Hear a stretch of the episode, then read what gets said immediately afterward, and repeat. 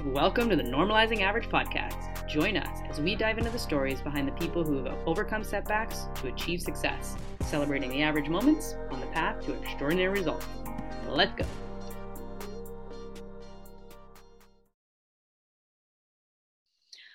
Welcome, welcome, welcome, guys. We are back with the Normalizing Average podcast. I am one of your hosts, Eve Duke. I am also here with Amy Eburn and our phenomenal guest who we're so excited about, Lee Allison. Lee is the owner and head glass blower at Big Eddy Glassworks. She's been working in glass for over 18 years, and in 2018, she opened her own studio here in Revelstoke, BC, Canada, which is so exciting. She fell in love with the art of glass blowing the first time trying it out and absolutely knew it was what she was going to do for the rest of her life, which is a topic that I'd like to dive into because not everybody is fortunate enough to find their passion so young in life and be able to do it for most of or all of their career. Um, you can catch her blowing glass at the studio every week or one of their lives on the Big Eddy Glassworks Instagram. They specialize in functional glass and you can purchase their awesome stuff online or in the studio seven days a week. Lee, this is Thank you for coming on. Um, so I think I asked you a little while ago and I couldn't remember what our answer, what your answer was. But how many, and this is almost just to give context for glass blowing, roughly like ballpark, how many studios do you think there are in Canada? Glass blowing studios. Less, like kind of like less than more than I think it was less than 50, was it not? I yeah, definitely less than 50.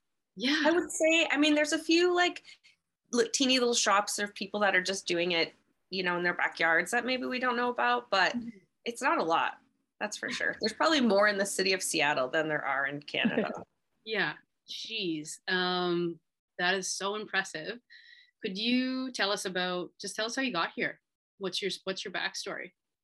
My backstory? Well, actually, I started out as a chef um, I went to cooking school and I cooked for years, and that was my passion. And I was never going to stop doing that. And then I made one glass bead, and I was like, okay, get out of here cooking. I now I make glass for my living. I'll have that bead? Yeah. Yeah. yes. Oh, do I still have it? I don't think so. I don't know. Maybe like framed in the shop with like your first dollar. That's where it all began. Yeah. Yeah. no, it's probably somewhere actually, but I don't know if I would recognize it anymore because I've made of all the things I've made in my life, beads, I've made so many. Yeah. Lots and lots and lots. Because it's been actually 20 years now of glass. Yeah. I guess I need to change my bio on my website. Huh? yeah, it's 2022. It's funny how that happens. Yeah. Yeah. Oh boy. okay, so you started glass blowing, you did the bead, you were hooked. Bye bye being a chef. Hello glass blowing. Yeah it wasn't immediate but mm-hmm. um, i had to i still had to keep cooking to you know pay the bills. Um, and then here and there i've had to cook throughout my career of glass as well. Um, but yeah always glass was the thing that got me the most the thing i wanted to do all the time. Mm-hmm. yeah. And then yeah. so what was your history? Like what did you where did you learn? Where did you train I trade. I learned at Big or Bavin Glassworks actually in Invermere, and it's a family business that was started in 1988 by Pat Bavin and then taken over by his son Ryan. And I worked there from 2001 until four years ago, I guess. Yeah. Yeah. And I taught myself how to make beads out of a book. So I did that because there's a few books out in the world that are like step by step how to set up a studio and make things. So I did that. And then being in the glass shop was very helpful because even though no one else was making beads, there were like Ryan and his dad knew about glass, mm-hmm. you know, and there was a few of us that started making beads at that time. And so we just kept going. And then I started teaching classes on how to make beads probably six months after I started making them. Yeah. Yeah. yeah. And was that out of Bavin? That was out of Bavin glass. And yeah, I stopped counting after like a thousand students. and I was like, whew. And then we started training other, there was other bead makers that worked there by then. And at one point there was 11 of us that worked there and taught classes and made beads. Mm-hmm. So I did that, but I always wanted to blow glass. And so I would work towards more and more time in the glass shop, the hot shop. Yeah. Yeah. What was the first thing that you, after beads, what was the first thing that you like properly blew? um, probably the first thing I made was like a paperweight. you know, Yeah. paperweights and little teeny like mushrooms and things. But the first thing I ever made was a cup. Cups have always been the thing I've liked the most. So Yeah. And Yeah. that's what you guys like we are saying functional glass is primarily what's in the shop. So stuff that you would use on a day-to-day basis. And I think specializing even further into glassware Yeah. and drinkware and barware and all the fun stuff that comes along with that. Um and then so what how did you end up or when did you first have the concept that it's like, okay, I'm running this program, I'm teaching all these students, and I want to open up my own studio. Well, I had I moved to Revelstoke, and then opening up a studio was a necessity at that Yeah. point because there aren't because there aren't a lot of shops in BC. Like there's one in Invermere, there's one in Crawford Bay, there's a couple in Vancouver, a couple on the island, and that's it. Yeah. So I commuted back and forth to Invermere for like four years. Yeah. And I would leave here Thursday morning, go straight to the glass shop, and then I would stay with friends and I would come home Monday after work and do my laundry, hang out with my husband and my cat, and then I would go back. So that was getting like unsustainable. Obviously, I couldn't do it for the rest of my life. It's a three hour drive. Yeah. And sometimes the pass is crazy. And on one night driving home on a Monday in December in a blizzard in my tiny car, I was like, I'm not doing this anymore. Yeah. I had some pretty gnarly drives on that road and the middle of winter, and it's so dark. And also, I was never in Revelstoke, and I just want to be here. Yeah, yeah. Yeah. It gets harder and harder to leave, especially in the winter. So the exact same thing happened to me. Like I was doing events when I first moved here in Lake Louise. And I would drive down there on a weekend on a Friday, drive back up on a Monday, and very similar. One day it was like terrible blizzard or first thing in the morning, and like, what am I doing? Like this isn't sustainable at all. Yeah. So was the initial idea, okay, I'm gonna do build a studio of my own in my backyard, or was it this like big vision glass studio from day one? Well, actually, so when so Rob, my husband, the reason I moved to town, he when we first got together, he was like, um, "I'm going to build a glass shop for you one day," and so we started working on the idea of it pretty much since we met. But it was going to be in the backyard. It was just going to be a really small shop, and I was going to blow glass for a month and then turn it off for a month and like I don't know, recreate or something. But like time off is not my jam usually, so um We know like. "Oh, give it a month. Like, who's that's crazy. So, but we actually couldn't get a building permit to build it in our backyard because the neighborhood in Revelstoke I live in, the Big Eddy, um, we had to redo the water. The whole neighborhood was getting a water upgrade, and so they weren't giving out permits because we were too far from a hydrant. Jeez. So we were like, well, now what? Where do we find a building? And I already knew I wanted to call it Big Eddy Glassworks, so it had to be in the Big Eddy. Yeah. So we just went around and like knocked on people's doors and said, "Do you have a space here? Do you want to sell it or rent it?" And we found a building that they did want to sell it. no way. And then they didn't even know they wanted to sell it until Rob. Actually, I was cooking. I used to cook for Kapow a little bit, and so because you said you're gonna have Marty on, so I was working for Marty, and I went up into the backcountry and I was cooking for ski touring camp, and then Rob just got up one day and walked down the street and said, "Do you guys want to sell this building?" And they said, "Yeah, we do." But Cool. four years later is Like- when it happened. yeah. Yeah. Oh, that's crazy. I didn't know that's how you guys found the building. Yeah, but actually, Scott, your husband, is the first person that mentioned that building to us in the first place. And those guys weren't interested in selling. And it was our wedding. And Scott was talking to me about it. And you're like, Scott, leave her alone. It's her wedding. She doesn't want to talk about this crappy old building down the street. But then later on, like two years later, Rob was like, hey, that building. So yeah. happened. that building down the street, we bought it. Yeah. Yeah. It's ours now. and it was really crappy. And now it's getting better. it's pretty cool. And then mm-hmm. so do you want to elaborate on kind of like what the like your space and then also kind of what it's what it started out as and then what it's become now because it's very different. You guys have put in so much work and there's I know behind the scenes that there's a big vision along with it, but do you want to share that? Sure. Yeah. Um, yeah. When I first opened it up, I was just like, I need a glass blowing studio, and here it is. You know. So the building was in the in the 80s it was a dairy storage so it was called the Noca dairy and then it was called and then dairyland bought it. So dairyland would come and one half was a freezer. I have a big ficus here. Just smashed it.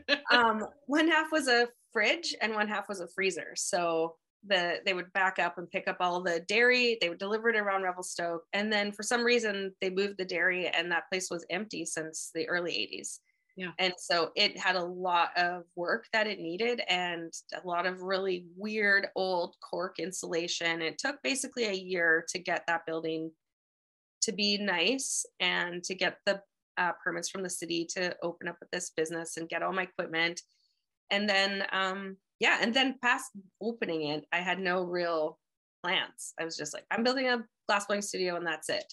Mm-hmm. And then as like I started getting customers and I started getting busier, then I was like, I guess I should hire some people and really build this thing. And I love to throw parties, but sporadically, like not too often. And um, May or Friday the 13th is like a very big deal for me since I was a kid and turned 13 on a Friday. So every Friday the 13th, I have a party, and I had a grand opening party, and then a Christmas market, and and then COVID happened, and then I closed down for a couple of months.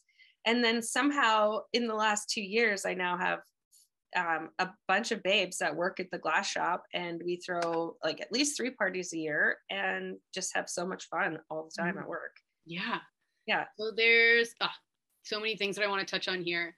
Maybe the first one that we'll start with is just how maybe, and I don't know if I fully understand this, but maybe you can elaborate on it. Of there's a lot of businesses that didn't make it through COVID, and a lot of business owners I think that make it didn't make it through COVID, and yet you guys grew a lot. Mm-hmm. So what do you think?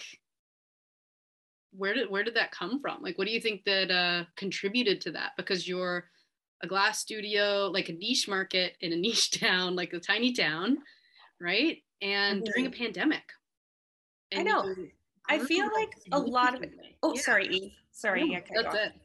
Okay. Um, I think a lot of people when things shut down and people didn't know what to do with themselves, that there was a lot of push from like local government or like just government in general, like a lot of messaging that was like support local, you know? Yeah. So I think a lot of people took that to heart. And especially in a town like this where the community is so important, and whether that's like locals or visitors, like the people that come here, I think are really special and the people that stay are just you know everybody loves this town and i think everyone just like looked for ways they could support mm-hmm. other businesses and other people you know like when they were saying buy gift cards from your favorite restaurants and you know do all these things. So i think a lot of people then were like well i need to buy a present for somebody so maybe i'll find someone in town that makes something. And then also we do workshops which have been very limited in the last two years but there's a real push for people that want to do things themselves and try things out and make their make their own stuff. And i can relate. I mean i'll make i'll try to make every single thing i can before i'll buy it mm-hmm. every time. Like yeah. sure i could sew that or grow that or build that. I don't know. I have a staple gun. I can you can put so many things together like you know. So i think the fact that we offer a place for people to hang out and make things too that really brought some people in. Mm-hmm. and yeah i don't know. We just kept doing what we were doing yeah. and just did it even bigger and included more people and i think that just brought people in. Yeah. I think yeah. for some people like some business owners it might even just be a, a glass half empty glass half full kind of thing whereas if you look at okay here i am in this scenario. Never been in before nobody knows what's happening it's this huge time of unknown. And then some people are able to what i've seen take that some business leaders can take that and use that as fuel or you, and use that to to pivot to adapt to and be creative and find creative creative problem solve their way out of this and then have ended up growing. And i think you're you're one of those people and maybe it's and then some other maybe some other business owners it's they look at it like okay well i'm i'm screwed. I don't know how to get out of this. And maybe there there's something in there that's not clicking that mm-hmm. it's a block that they can't get through I think so too. Like, I mean, if you look back, you know, when people used to use the phone book, like the physical phone book to look for things. So then when that industry goes away, like something else happens. So then you have to, you know, be in the newspaper. Like you have to always find where the people are and try try to connect with them that way. So yeah, like nobody's using the phone book, so I don't advertise in the phone book or you know like people are on social media so i'm trying to be on social media and um like also like what did we do with those two months like you cried for a bit you made lots of cocktails yeah. you ate lots of snacks and then i like went back to work and i just started taking photos of every single thing in my store and then i started giving things away you know like take a photo of your favorite glass and tag me in it and then i'll give you a free one to the best photo like yeah. things like that and then yeah so i just kept trying to reach out to people but it was kind of like more for me i guess because i'm like we're all in the same boat and I didn't know what to do with myself. So I was like, well, maybe you'll talk to me on Instagram because I can't see you in real life. Yeah. And then there was some things like that night market that was at the trading post, the one that happened in May of 2020. That was like the first thing I think people had done in months. Yeah. And it was so cool.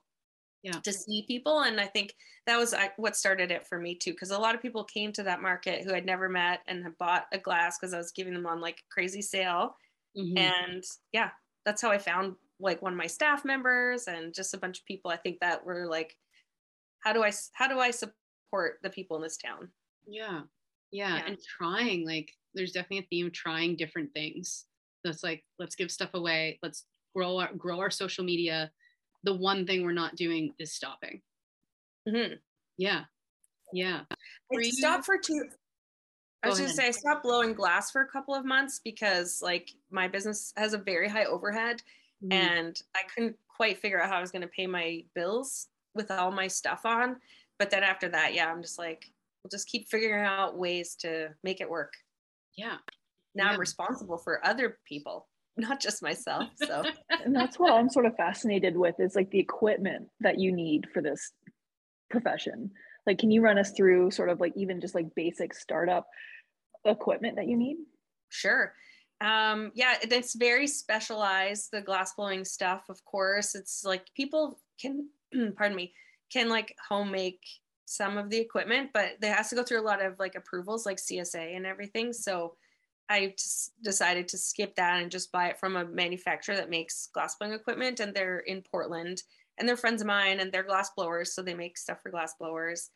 And yeah, I have a furnace that holds my glass at molten. It's at 21, 25 Fahrenheit. Everything's in Fahrenheit in my shop mm. um, because they're in Portland. And actually, they were like, dude, we forgot you're from Canada. So everything's in Fahrenheit. Um, so it's 21, 25. And then I have a reheat furnace, which is called a glory hole. And it's been called that for centuries. So that's what we stick with and that gets to about 2500 degrees Fahrenheit. And that we turn on and off every day. And the furnace is on. It takes four days to get hot. And when it's on, it's on. Mm-hmm. And so I turn it off as little as possible. But every year or so, my crucible, the pot that holds the molten glass, uh, gets worn out because the molten glass is corrosive. So I have to change out the pot because what happened was I pushed my luck in January and I had molten glass pouring out because I didn't want to stop blowing glass. But um, anyway, I have a new system for the future. that yeah. doesn't happen. Um, so we're um, all picturing like a lava flow. yeah, but it was contained within. So it's a pot that sits on a base behind all these bricks, and then the glass was in there. It was about like six inches deep of molten glass. So yeah, it was a new adventure to learn um, how to handle that. Because that's the that thing too, is like new things happen all the time, and you're just like, I don't know. How do I figure this out? You just deal with it. Mm-hmm. Yeah.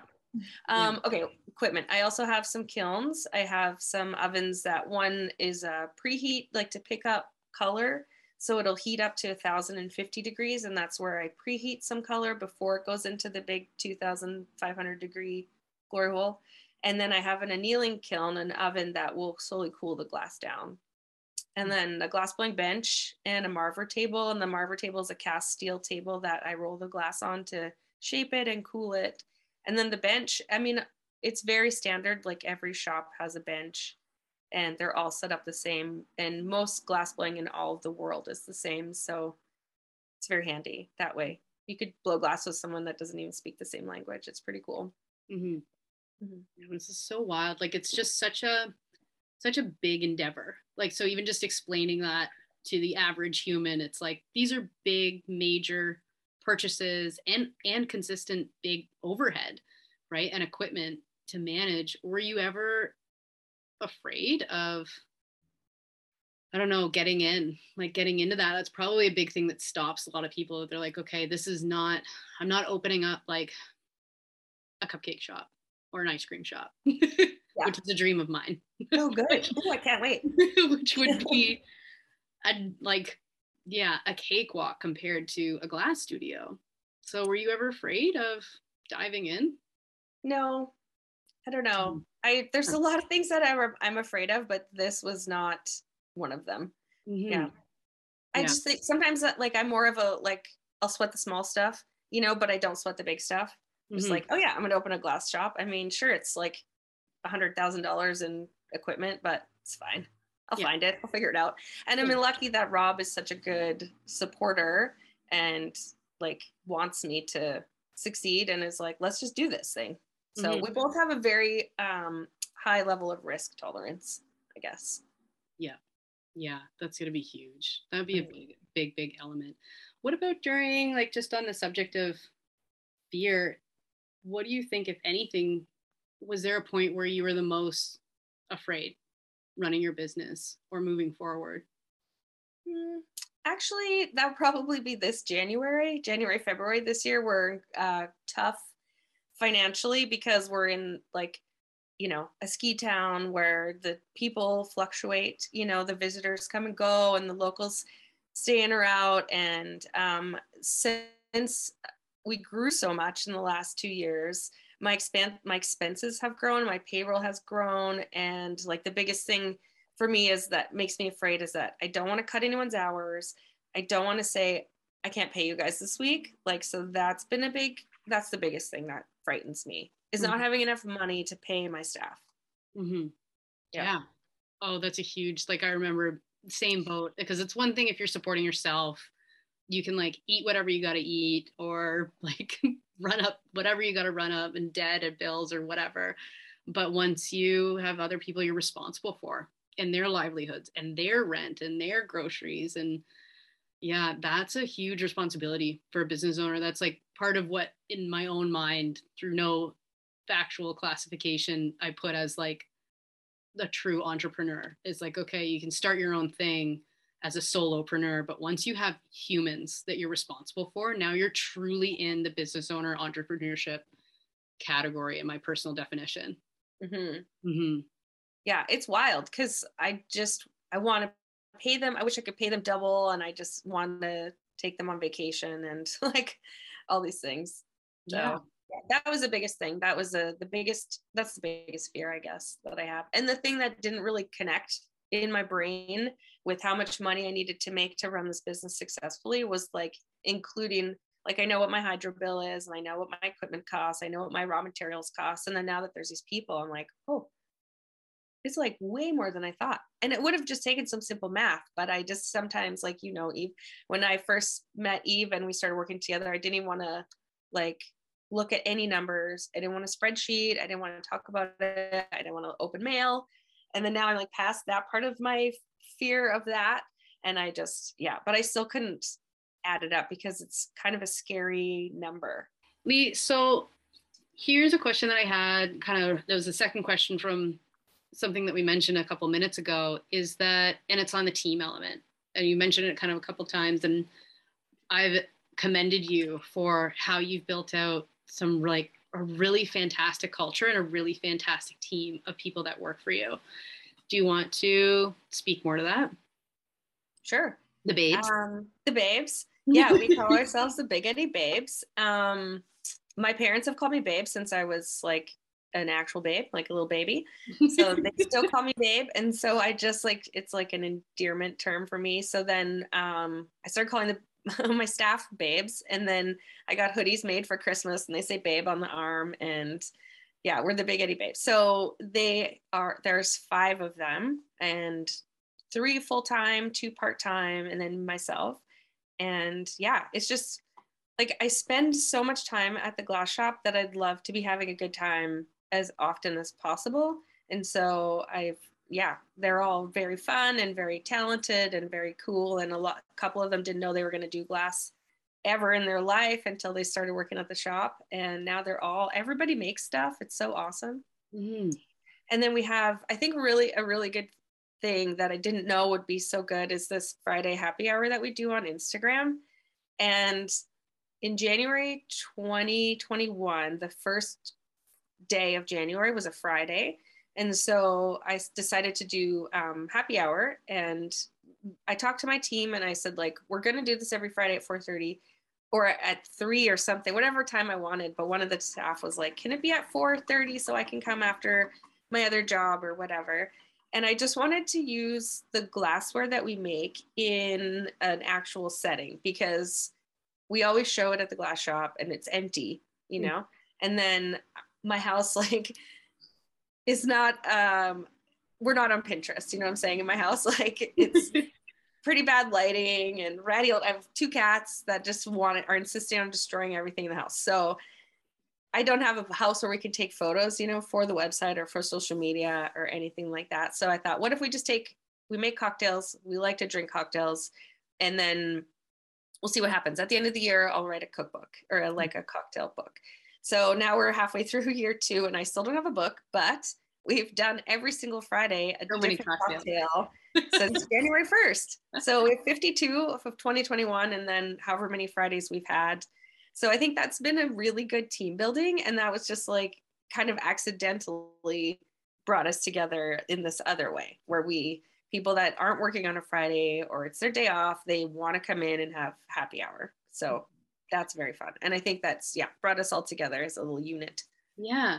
Hmm. How do you create a culture where people want to come in to their place of work and hang out with their coworkers when they're not at work on a Friday night? I know. It's amazing. I feel so lucky, honestly. Sometimes I just can't even believe it. Um, yeah. I mean, I know like you bring in the people that you want to be around and you attract what you're looking for. And yeah, the earlier when you said glass half full or glass half empty, I'm definitely a half full person. Um, and I just want to have a good time you know yeah. there's no point in not having a good time and why not have it with cocktails but so yeah i never made them and there's another thing we do on the first tuesday of every month we all they all come and nobody's at work at 5 p.m on a tuesday well i mean we close at 6 but they come in on their days off and we make beads as a team and we call it team beads and that's another thing we do on our time off and i just like i'm trying to teach them things that um, I know that especially on the torches, like the flame working side of things, because I've been doing it for 20 years, I've got I've got some skills, you know. Yeah. So every month I show them something new. We have a couple beers and we have a lot of laughs, and then I think that adds to our company culture. And I try not to overload them too much, like with group time, but we're all good friends now too, you know, which is kind of fun. Like socially, we hang out. A lot of the babes hang out socially, which is, I mean, it's a dream come true, honestly. It's a dream I didn't even know I had, but now I'm like, yeah, it's great. Yeah. And it's, it's hard to achieve. I think it's harder than you make it seem. You make it seem very easy, but a few things that I pulled out of there that was like, you could almost do like Lee's culture and leadership takeaways. And from what I got was to try to summarize, because there was quite a few in there, was learning. So mentoring, teaching you've apprenticed you mentioned that you've apprenticed some people or um, have taught some of the staff who weren't even glassblowers before. So that's pretty cool is also offering opportunity for your team. So places where they might come in as a shop manager and then it's like hey i kind of wouldn't mind getting into this. I don't need to be hired as a glass blower if i have maybe x y or z skills or even just the determination and the want and then another thing was doing activities together that are real bonding activities. That's pretty cool. Even drinking is fun. Yeah. and keeping it fun is another one. Yeah, there is a lot of takeaways in there. We'll almost have to go should back and visit those. I think you should write a book. Okay, great. yeah. Amy, was there anything else you got out of there that I'm? What am I missing? There's. Well, I also just I have in my like, mind, but now I'm like blanking. Mm-hmm um a couple moments ago she was like i really want to send them all on a trip i can't but i want to and even yeah. just like that want shows how much you care yes i that really stood out for me yeah and it's not mandatory these these meetings you know these meetups cocktail nights and um and it's just by choice they want to come yeah and i know that you i know personally like just from working with you that you genuinely really care about your team and your staff. And the other one that you mentioned is that everybody is a fit. So hiring people that you get along with hiring people that are right hiring people that are the right for both the role but also the company i think is a huge um, leadership element that's often overlooked.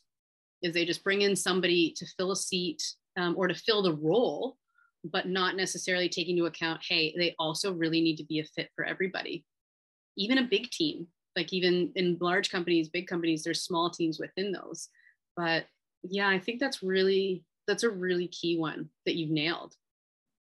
Uh, like luckily i think because i i bring it all down to like who do i want to hang out with all day? Yeah. Because i'm always at the shop. Although i'm not like i've been you know i take days off now. Remember at the beginning when i said i didn't even like taking time off ever. And now i'm like this is my work from home day so it works out really well that um you know i'm not actually at the shop but i'm there all the time and i want to be there all the time and i want them to want to be there because yeah it's work but like why not have fun at work honestly? Yeah. Oh that's huge. Mm-hmm. and then what is like as you guys were growing was there any points this is a little bit of a detour but was there any point where like there was a breakthrough as you were building building the shop building team building the company. Yeah was there like okay two months ago we were here and now we're over here. That's a big leap that you went through. Yeah. Um i think like i have a tendency to try to do like 1000 things at a time. And i want to grow this and do this and have a class here. I want like a million things. And so i've been taking a step back lately partially because i like the cash flow in the January, February was so low that I was like, stop it. You don't need to do everything right now. Like the number one thing is payroll. And then also the number one thing is like being true to what we do. And what we do is we make glass and we make cups and we have cocktail ware.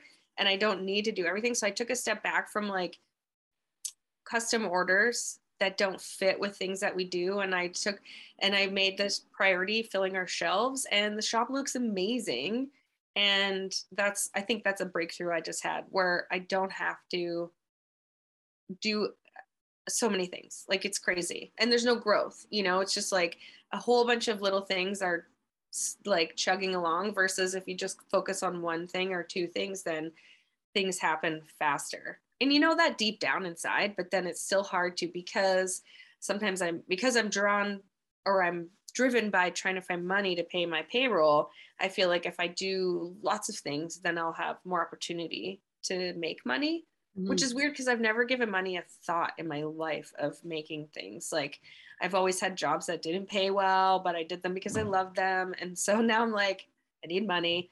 How do I do that? Yeah. I'm running a company. I'm not just, this isn't just a hobby, you know? Yeah. And the yeah, the babes, it's not their hobby to be here. So they need to, they got to pay rent. Yeah. So yeah, shortening up the, or like taking everything back has really helped us expand. Hmm. I love when I see business owners create boundaries for themselves. I think we all can relate to when starting up a business, we're all yes men. So like, yeah, we'll yeah, we'll do it. And then you're like, actually, no, I'm that's taking more energy than it's worth. And then when you do get so focused, that's when it really starts to feel good and work, you know? Mm-hmm. Yeah. Yeah.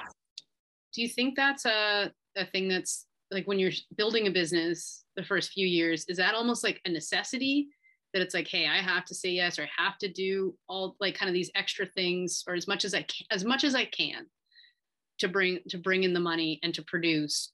Or do you think it's possible to do it from the start to say this is what we're focusing on. I'm i'm going to have opportunities that come across my way come across my path and i'm going to say no to them at the start when you like need cash flow. What do you think? I think it can work either way i have mm-hmm. friends that you know i know a lot of glass blowers and i know some that will never make drinking glasses and they'll never make you know ornaments or things like that because they sell in galleries or museums or you know they have fancy things like that. So they always stuck by their sort of principles, whereas I have always been like, yeah, I can do that. I can do that. Sure. I, you know, I can do anything. What do you need? I'll do it. But then it's only like in the last couple months that I've started setting boundaries that I didn't even know I needed to. I was just like, yeah, I can do everything all the time. But then, you know, you have a couple rough days and you're like, why am I doing this? I'm exhausted. I don't want to end up like, you know, mm-hmm. old and sad or I don't know, you know, worn out like physically. So I think it can work both ways. But I've never been a person that had boundaries mm-hmm. in the beginning. So it wouldn't have been possible for me to say no to stuff in the beginning, if that makes sense. Yeah. Yeah. It just wasn't wasn't an option it's yeah. also a process this i think is... of like figuring out what works and what doesn't and like uh, what needs a boundary you don't know what a, when a boundary needs to be put in until it's like oh that doesn't feel good yeah mm. and like even things like i felt for the first year and a half that i was open like i needed to give every single person who walked in my door a discount like but why like i don't expect a discount i'm I would never request one, you know, and then now I'm like feeling this like need to give somebody a discount on something that's $30 because I feel bad. Like, you know how much it cost me to make that $30 thing? Like, yeah. 20 years and a lot of money. So that's a normal experience. I that's relatable for sure. Very yeah. relatable. I can yeah. imagine everybody. And then I have some friends that are like, no, hell no. Which is who you learn from. Yeah. You know, you learn mm-hmm. value from that. Yeah. Yeah. Or ideally, if they're really good friends, they're like, no, no, I will be paying full Here's price. my money. Take my money. This is yeah. yeah. What is a um I have kind of an interesting question. What is is there so you also mentioned kind of like how like different glass almost like hierarchies. Where is there is there a common misconception about glass blowing or your journey that's misunderstood that people might not understand or might just assume? Oh, people assume stuff all the time about glass blowing. it's pretty wild. Um, number one, a lot of people think they've like glass blowing is like the people at the fair that'll make little animals and things like that. So they're like, oh, my cousin does that. And they're standing in my shop and they're like, my neighbor has this. I'm like, your neighbor doesn't have this. Like most neighbors don't have this. But so think people are, you know, you're like, I know exactly how much this cost, and I'm yeah. pretty sure your neighbor doesn't have it. yeah, I mean, maybe they do, maybe they did, but there's a lot of misconceptions around what glass blowing is, I think, mm-hmm. in general. And you know what? Actually, since Blown Away has happened on Netflix, have you guys mm-hmm. watched it? I have. Yeah, I, like, I do that enjoy has it. changed the game for glass blowing. I feel because it's like not everybody has a glass shop in their town, right? And you know, like we're lucky we do. I think we're lucky. I'm lucky. I moved to Invermere that had a glass shop, yeah. and you know, I've seen it in Mexico or I've seen it in Europe, and but like not everybody has a glass shop. And now with Netflix, like lots of people can watch it, but then also lots of people think it looks so easy that they can do it, which is so weird to me. But who thinks it looks easy? There's three people in any capacity is like that is like the least DIY thing in the world. it looks hot and stressful. Like none yeah. of it looks relaxing. I know. And they edit it for sure, reality TV, to make it look so dramatic. Expedited. Yeah. Oh yeah. Yeah. Yeah. Yeah, but when like a piece breaks. I learned what the annealer is from that show. I learned like a lot. I'm like, oh, I understand so much more now about the process and what happens. Yeah yeah it's so cool i think that's really helped um, and then but like the bead making part of things which you know we have a huge like half of my shop is set up for people to make beads and take classes and that in the mostly people think it's got to be easy because it's small yeah. and so a lot of times people come in and they're like i'm going to be so good at this. Like i want to make this thing that they pick up off our shelves. And we're like yeah well we'll start here. We'll start with like a basic you know. But yeah and then people yeah just don't realize how hard it is. Because when you watch somebody who's good at something or who's done it for half their life and they're very good at it it looks easy and so sometimes when we are you know people are talking to me about it or they take a workshop and they're like this is hard i'm like do you ever look at a guitar and think you could like wail away on a solo how about a piano how about you know anything. Why would you think what I'm doing? Because I can, my hands move smoothly, but it took 20 years for my hands to be that smooth. So it's and working in the public, you know, I'm like, we purposely built it so people could come in and hang out and watch us and take classes and ask questions. And so um, people assume stuff when they come into your office, I guess, you know. Yeah. Like, I don't go into your office and criticize how you work, but oh, that accounting looks super easy.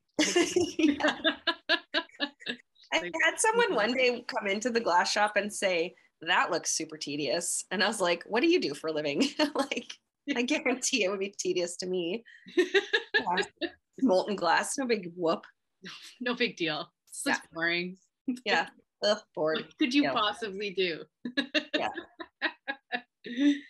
oh my gosh, that's so cool. And then what have you learned about uh, like teaching people then? Both like public, because you do bead workshops, you do date nights where you could come and do um, a date night with your partner, which Scott and I have um, on our list to do, which I'm super excited. And uh, you can also do regular workshops. People can Yeah. come in and make make their own thing with obviously with you guys. What have you learned about teaching or teaching staff? So teaching public or teaching staff across the board. I know that's been a big part of your journey Um, too. teaching you know what teaching people like that don't know anything because most people don't like you know they st- you start from scratch and the thing that i've learned the most is that everybody learns things in a different way and hears things in a different way and sees things in a different way. So every class that i would teach when somebody wouldn't understand me i just learned to like adjust my language so that you can make it understandable to people because what we're doing is so foreign. Like Yeah. you don't just accidentally have, have glass experience, you know, like unless you, your neighbor does have one in their garage, like who's to say?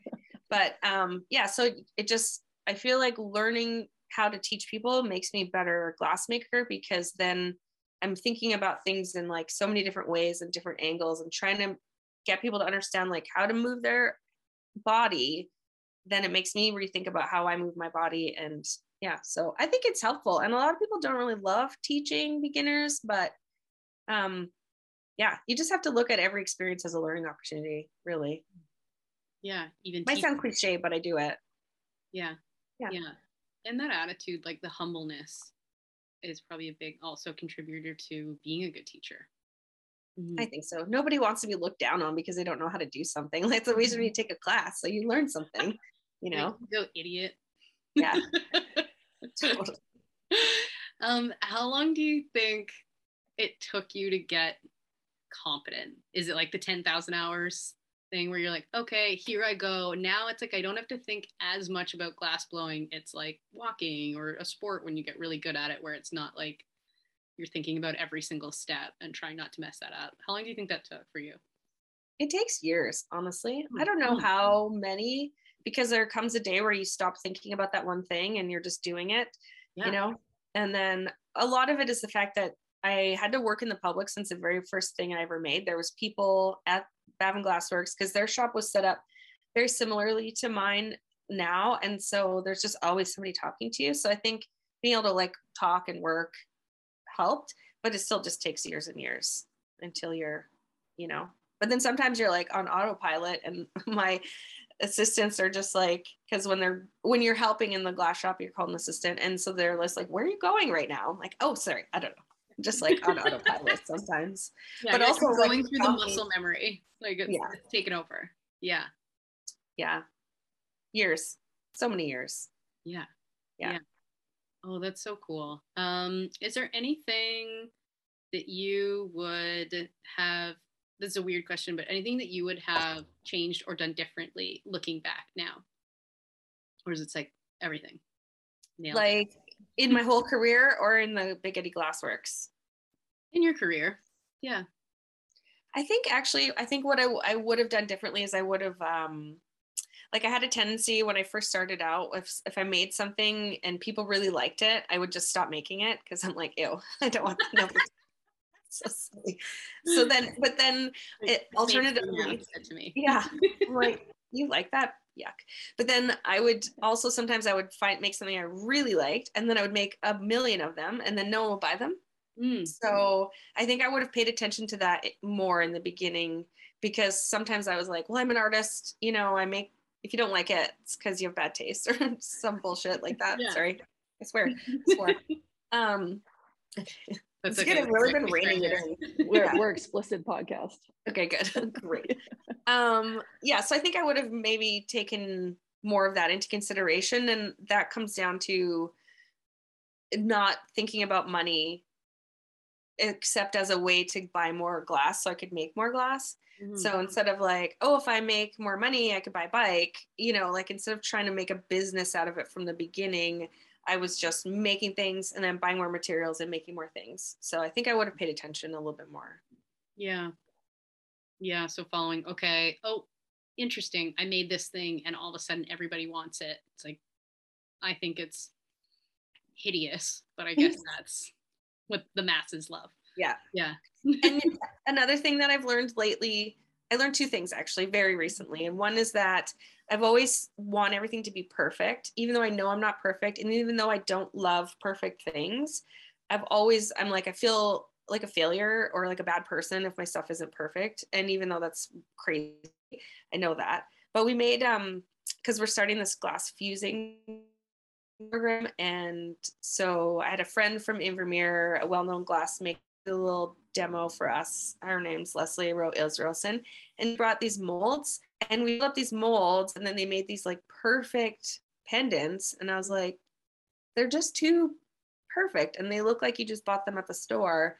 They don't look like, which I know I have a store, but they look like you just bought them anywhere, not like somebody handmade them with um intention, you know. Yeah. So I've learned that I don't actually need to be perfect, even though I knew it, if that makes sense. Mhm. And then the other one, I just lost, I lost my own train of thought, but it was about, what were you talking about first? Sorry. Oh, what the, um, yeah, like what you've learned about um, that you would oh, yeah. Yeah. Or sorry. Yeah. If you could change. Mhm. Yeah. So if I could change anything, it would be going back and disliking the things that I made that weren't perfect. And then because when I give it to some, when I would give, you know, like a cup that I thought was hideous, I would give it to a friend. And then I would go over to their house later and I'd be like, oh God, that get that thing out of your house. And they're like, but I love this thing. Don't take that away from me. And so I would stop being an a-hole about all the things that I made when I was first learning because they're special and they got me to where I am and everything's a process and people love that stuff. Yeah. And you, I'll never be able to make something like that again. Like when I try, if I was to go and try and make something I made like when I was one year or two years in, it would be literally impossible because your hands don't work that way anymore. So Yeah. there's a couple lessons there that I've learned very recently. Like you'd think I would have learned them sooner, but Mhm. we all learn things when we learn them. Yeah, and that's the whole appeal for a lot of people for something handmade. It's like, hey, I'm getting something that has energy and blood and sweat and tears and love and uniqueness and creativity that's poured into it. It didn't come out of a mold. Every every cup is going to look a little bit different. The colors are going to be mixed differently. Yeah, I I don't know. I appreciate that. I think anybody who buys things that are handmade definitely appreciates that. That's the that's the appeal. Yeah. And you have some of the funkiest stuff that you find in my shop. You're always like, ooh, I want this because it's so different. yeah Yeah. yeah i love it the eclecticness too um because you have some really cool stuff i have your latitude glass here right That's an old, we don't even make those like that anymore. but that's a good now one. it's rare Yeah. It's rare. yeah. i'm gonna be selling it on ebay in like 30 years and paying for izzy's college tuition Yeah, do it. This one is one I made these for the babes. Every year I take them on a paddleboard trip just from the boat launch in Revelstoke, downtown Revelstoke, kind of to Six Mile or Eight Mile. Mhm. and I make like a basket of snacks and cocktails and things like that. And then we, Rob drops us off at the boat launch, and then we go. It takes four hours to float down there. So I made everybody these glasses, and I made them obviously with their help and while they were in the shop. And I was like, I'm just prototyping. I just need six of these cups. like, six of us don't worry about it we're like, uh, we're on to you, but okay. yeah, I don't think they are. I think I have Yeah. gonna have to start being sneakier somehow, but I've gotten them a couple times and they're like, why do you need six extra? Everybody gets a Okay. day off today. Yeah. I got stuff to do. You're like just today now we make six of everything exactly. how has um you mentioned rob Yeah. your husband Yes. um I know Rob, I know you. I love Mhm. you guys both, the Allisons. How has he supported you on your journey? And this is a like obviously a question that I know that he supported you so much. Um, Tell us about just how what that's been like and how it's been helpful or not. It's good. Yeah, it's great. He's so helpful. It's funny because sometimes, especially we're in when we're in like a real challenging moment, we're like, someday someone's when we're on a podcast, like you know how I built this or whatever. Like this is our origin story right now. We just like try to remember yeah. how dark this day is because one day we were like, remember how hard that was, and it was like, yeah. No, he's like, I couldn't do this without him, honestly Mhm. so supportive, so helpful, so invested. He's maintenance babe at the shop, but also shipping babe and errands babe. Yeah, he does a lot. Mhm. It's good. He's so handy. Like he's very handy and very into it. I'm yeah, I'm lucky. I know some couples maybe when one partner isn't as supportive and then they're like, do this on your own. You wanted to do this thing, good luck to you, you know? And it makes breaks my heart when that you know when i hear that because yeah we're a team like Yeah. more than anything we're on the same team and we have the same vision and oh yeah you asked about the vision earlier about the glass shop Yeah. Why don't we t- tell us about that? yeah do you want to okay i'm not taking up too much time so okay so big eddy glassworks is currently one building that is one story but when we bought it it needed a new roof and so we just put a temporary roof on like a six year roof so we're going to be close to that. And then we have to take the roof off and build a new one but since we're taking it off we want to build a second story and then build some studio spaces for other artists to rent in town because the amount of people that can be packed into revelstoke like in you know where there's houses that have six people living and they're building lots of new apartments and stuff not everybody has a space. Like Mhm. i'm lucky enough our house is like weird old revelstoke house. So i have space upstairs to have like a studio um, for the other things that i do. But where else do you paint or make jewelry or things like that? The space the, the inventory is limited in this town. So we want to build some artist studio spaces for people to rent. And then when we bought the building it came with two other buildings. So it was two properties. We had to buy them all at once. And we're going to turn the middle one into a factory for glass blowing. So i have currently one set up like one of everything in my shop and i want to have about six of everything. So i'll need one larger furnace that holds about 400 pounds of molten glass and then six benches and six of everything. And then um, a place for people to have jobs because there's not a lot of jobs in canada because there's hardly any shops. Mhm. and a lot of people in canada in particular if you want a glass shop you have to build your own. So i want to have jobs and artists visiting artists and classes for people like us because also i don't get to take classes very often unless i go to the states Mhm. which has been challenging in the last couple of years. So I would love to take a class, and I know my glass blowers would love to take a class. So I want to bring in some world class instructors to teach classes for people that have got a lot more experience than the public that we teach. And um, yeah, we have a food truck coming. She'll be here April or May 4th. May the 4th be with you. Yeah. And um, we have a party because in May there is the only Friday the 13th of 2022, and it's my birthday, and we're having a big party with lots of food trucks and DJs and things. I just, yeah, we just want to expand and have more and more art and have like a destination. So now we have a block that we own that we're going to turn into a big art place for people to come and watch it being created, buy it, you know, Yeah. and then we'll expand the glass shop now to have a big beautiful gallery that will include everybody on the property Oh, that's so cool. Yeah. yeah Yeah.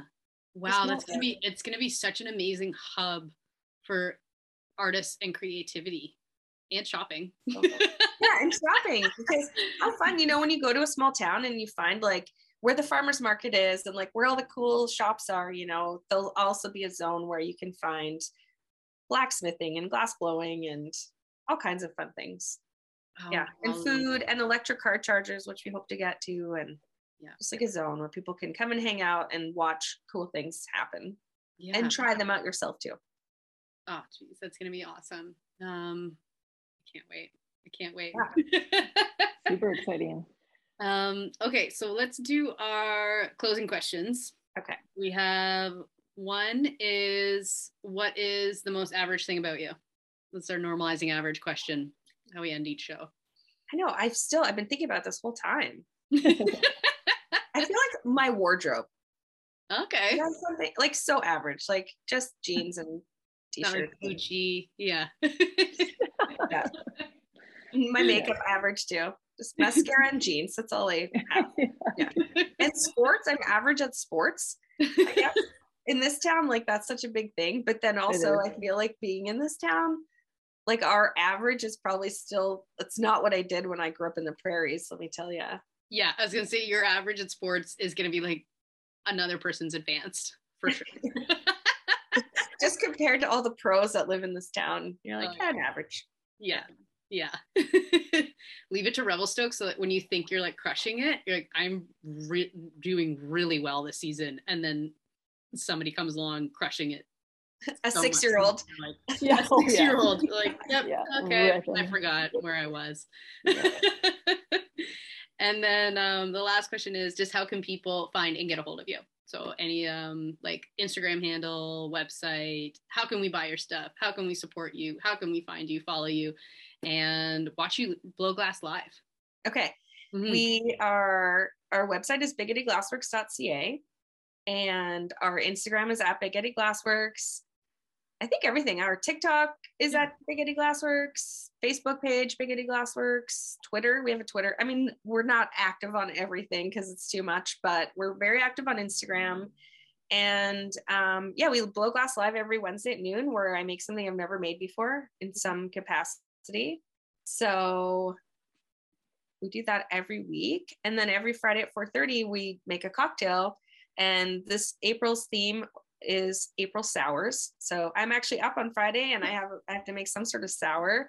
Ariel made a tequila sour last week. It was delicious. We've had a lot of good sour cocktails. And then may we don't know the theme of may yet. Oh it's either going to be mayhito or maymosa So, yeah we always have to have a cocktail book. yeah i know. We'll have to get that going. I need to hire, I don't know. I need more help. Yeah. And then we do have a semi regular newsletter. Mm.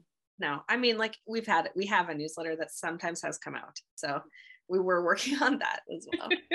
you can sign up on our website and keep track of us that way. Okay. Yeah. Perfect. Sweet. Lee, thank you so much. Thank you. Um, anybody forgot any of that, Big Eddy Glassworks. Yeah. Easy to find. Search it. Consistency. Yeah. Yeah. well, I can't thank you enough, Yeah. and also can't commend you enough for for what you've built. And it's Mhm. just it's so exciting. It's so and I just can't wait for the vision Yeah, the vision for the as future. things keep keep building and keep growing. It's gonna be so awesome, both for Revelstoke, but I think also for the glass community. It's pretty cool, Mm-hmm. and the artist community. Yeah. Thank you. Thanks for having me on, you guys. It's fun. Love you guys and what you're doing. This is so cool.